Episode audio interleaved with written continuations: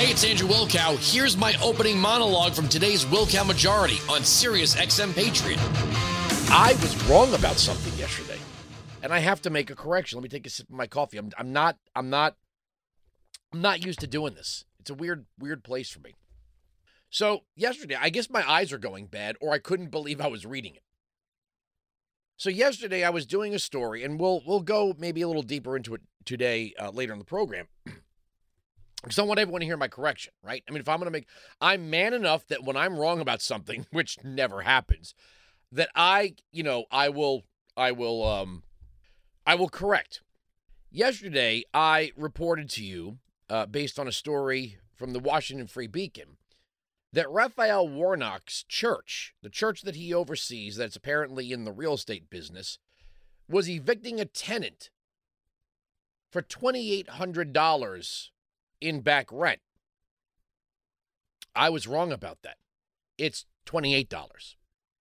I mean, I comma zero, you know, comma period. Like, I guess my brain never would have thought that a church would evict somebody for $28 in back rent. $28.55 to be exact. I mean, maybe if it was $28.54, the person would have been all right. But it was $28. The same church is giving Raphael Warnock, their pastor, $7,417 a month in a housing allowance on top of his salary. That is the, what is this church? The Ebenezer Baptist Church. Isn't that the church where Martin Luther King? Because the building is called MLK Village. So they are evicting somebody for $28.55 in back rent. I guess my brain thought that was $2,855. It's $28.55. Herschel Walker, by the way, has offered to pay the back rent of the other people that are being evicted as well. And the media is... Last night, I was flipping the channels. I was watching a CNN. And Anderson Cooper went to their correspondent in Atlanta. And essentially, their coverage was, we know he did it because he's a Republican. He obviously paid for this, but he's in denial. Now, when Democrats deny something, that's it, right? They just denial that. Clearly, he's a Democrat. She's a Democrat. Didn't do it. Democrats don't do these things. Herschel Walker's a Republican, backed by Trump.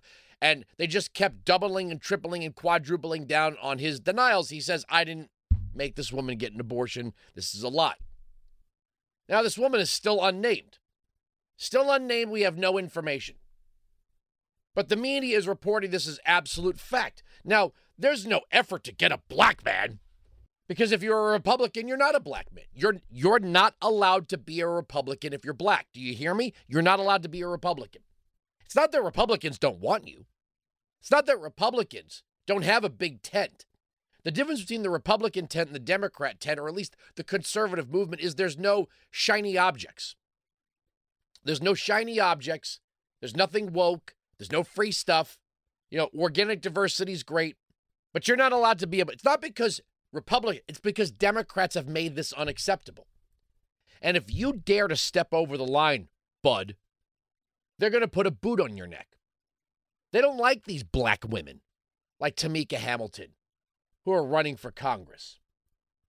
They don't like these black candidates like Herschel Walker. They don't like people like Byron Donalds. They don't like these people. Do you notice they go out of the way to not acknowledge them? If they're not trashing them. There's a Hispanic woman running for attorney general in Texas, and they're calling it historic. This would be historic. Historic. What did Mayra Flores get? The rise of the far-right Latina. Nothing historic about the first woman born in Mexico to win a House seat.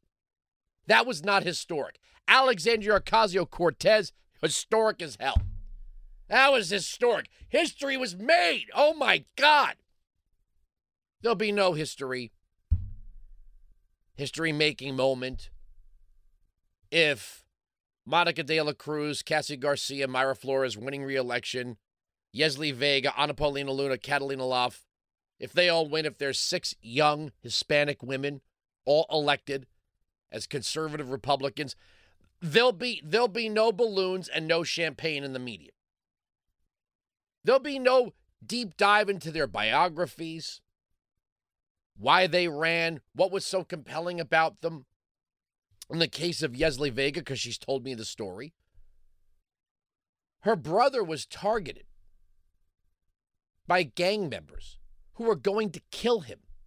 Well, they weren't members yet. They were trying to be members as part of their initiation. And after that, she decided to become a police officer. Did you hear that story in the mainstream media? Officer Vega? Nah, no, you didn't. Did you hear about Ana Paulina's service in the United States Air Force? Of course not. Do you hear about Mayra Flores being born in Mexico? No, not really. These candidates are forced down and forced out by the media. The only acceptable party for blacks, Hispanics, Asians, Jews is the Democrat Party. But they're extreme moderate. Have you noticed there's no extreme Democrats? No matter what comes out of Ilhan Omar's mouth or Rashida Tlaib's mouth or Bernie's mouth, there's no such thing as an extreme Democrat. Nothing they say is ever radical, never goes over the line. Everything they say is right in the mainstream.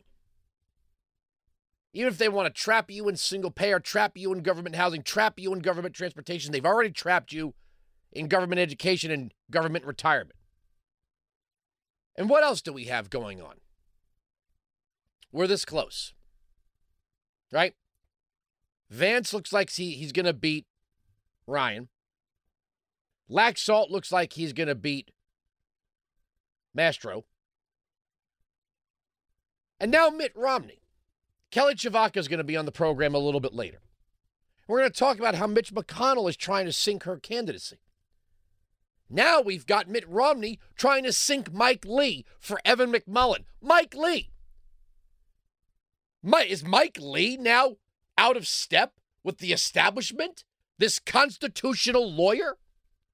Mike Lee is no longer acceptable. So Mitt Romney is doing exactly to Mike Lee what Mitch McConnell is doing to Kelly Tshibaka. Why don't they just say they want to lose?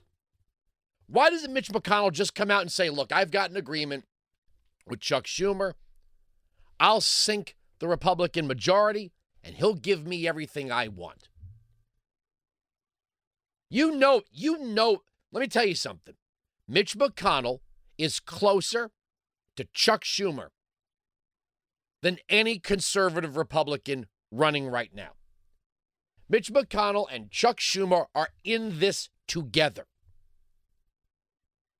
They've known each other for decades. They know what each other wants, what each other needs, and they're willing to give it to them. Because Mitch McConnell, you know what Mitch McConnell probably said to Chuck Schumer? If these new conservatives get elected, I'm not going to be a majority leader. Mitch, it's okay. Here's what you do. You go out there, you back Murkowski, and you back McMullen, and you back the loyalists. And then, you know, what happens is when I'm majority leader again, I'll give you all what you need. And everybody's happy, right? When people say the uniparty, they ain't kidding. McConnell and Schumer are in this together. But the difference is even though Bernie's a headache, he's not a radical, right? Lifelong communist, visits the old Soviet Union, is a Marxist through and through. But Mike Lee and Kelly Tshibaka are a danger. You know, you've got McConnell out there lying about her government service as an inspector general. You know that? She was one of the people in various federal agencies that would look out for the waste, fraud, and abuse as an inspector general.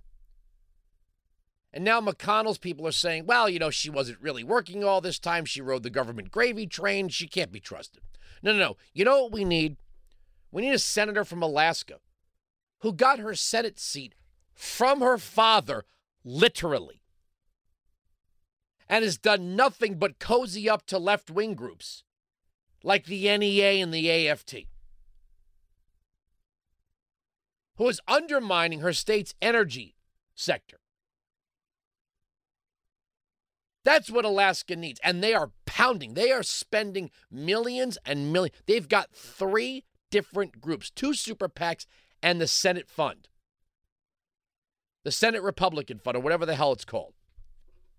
That's McConnell. You want to talk about a party that knows how to snatch defeat from the jaws of victory? That's it. Here we are again, baby. It's 2010, 2014, and 2016 all rolled into one. Mitch McConnell has no intention of securing that border. Mitch McConnell has no intention of repealing Obamacare. Mitch McConnell has no intention of cutting the spending. Republicans should not reelect McConnell as Senate Majority Leader. At this point, I can almost say I don't care who it is. I mean, I'd love to see it be Ted Cruz, Rand Paul, Mike Lee, Marco Rubio, anybody but McConnell and Graham. Is there anybody out there that's undermining conservatives more than McConnell right now? Anybody? The Hill has a piece out today saying that the relationship between Kevin McCarthy and Mitch McConnell is frayed. Now, I don't know. I want to be wrong about McCarthy. But we've got a Republican Pez dispenser, don't we? One Speaker of the House after another, ineffective, refuses to fight with the left, goes along to get along, tells, we're going to be bipartisan. How do you find common ground? Where's the bipartisan position on defund the police? Where is that? Where's the bipartisan position on the open border? Where is it? Where's the middle ground there? We have a legal immigration system. People are to the tune of 2 million per year, if not more, are violating it. Where's the middle ground? We've got crime rates that are out of control in the major cities. Where's the middle ground? How do you negotiate with someone who thinks it's appropriate to send men dressed up as female strippers? We should stop calling them drag queens and start calling them what they really are. They dress like strippers. Would it be, and just before I go to break, I want an honest answer from someone who supports this whole, drag thing. Would it be inappropriate to have a woman dressed like that performing the exact same routine? I want to know, because I'm really thinking about this. My son's birthday is in a few weeks. He's going to be 7 years old. And him and his friends love, and maybe it's just because of who their dads are, 80s video games. And, near where I live, there's this retro 80s arcade. Pac-Man, Tapper. They have Tapper. When was the last time you saw Tapper? Tron. They have the original Donkey Kong and all the, the Mario franchise games. They've got Centipede, Asteroids, you name it. But maybe I should do it at Hooters. I mean, why would it be inappropriate if the possibility exists that him and his friends might be exposed to a drag show? Why would it be inappropriate for me to take them out for chicken nuggies at Hooters? I mean, it's just, a sports bar, right? More than a mouthful. Why would that be inappropriate? At this point in our history, why would it be inappropriate for me to have a birthday party for a group of 6 and 7 year old boys at Hooters? Weinzig 695 Patriot 957-2874. Maybe the Tilted Kilt or any other restaurant for that matter. We do have a place near us called Satin Dolls. If you used to watch the show The Sopranos, it was called the Bada Bing. Maybe they could open early in the day. Put out sodas, not go full nude. Would that be inappropriate? Why would that be inappropriate? I mean, if the performers had, you know, male genitalia, you'd call it a drag show. We're right, they're wrong. That's the end of the story. The arguments on this radio program cannot be broken. Sirius XM Patriot. You can join me live on the Wilkow Majority, Monday to Friday, noon to 3 East, 9 to noon West, on Sirius XM Patriot, channel 125.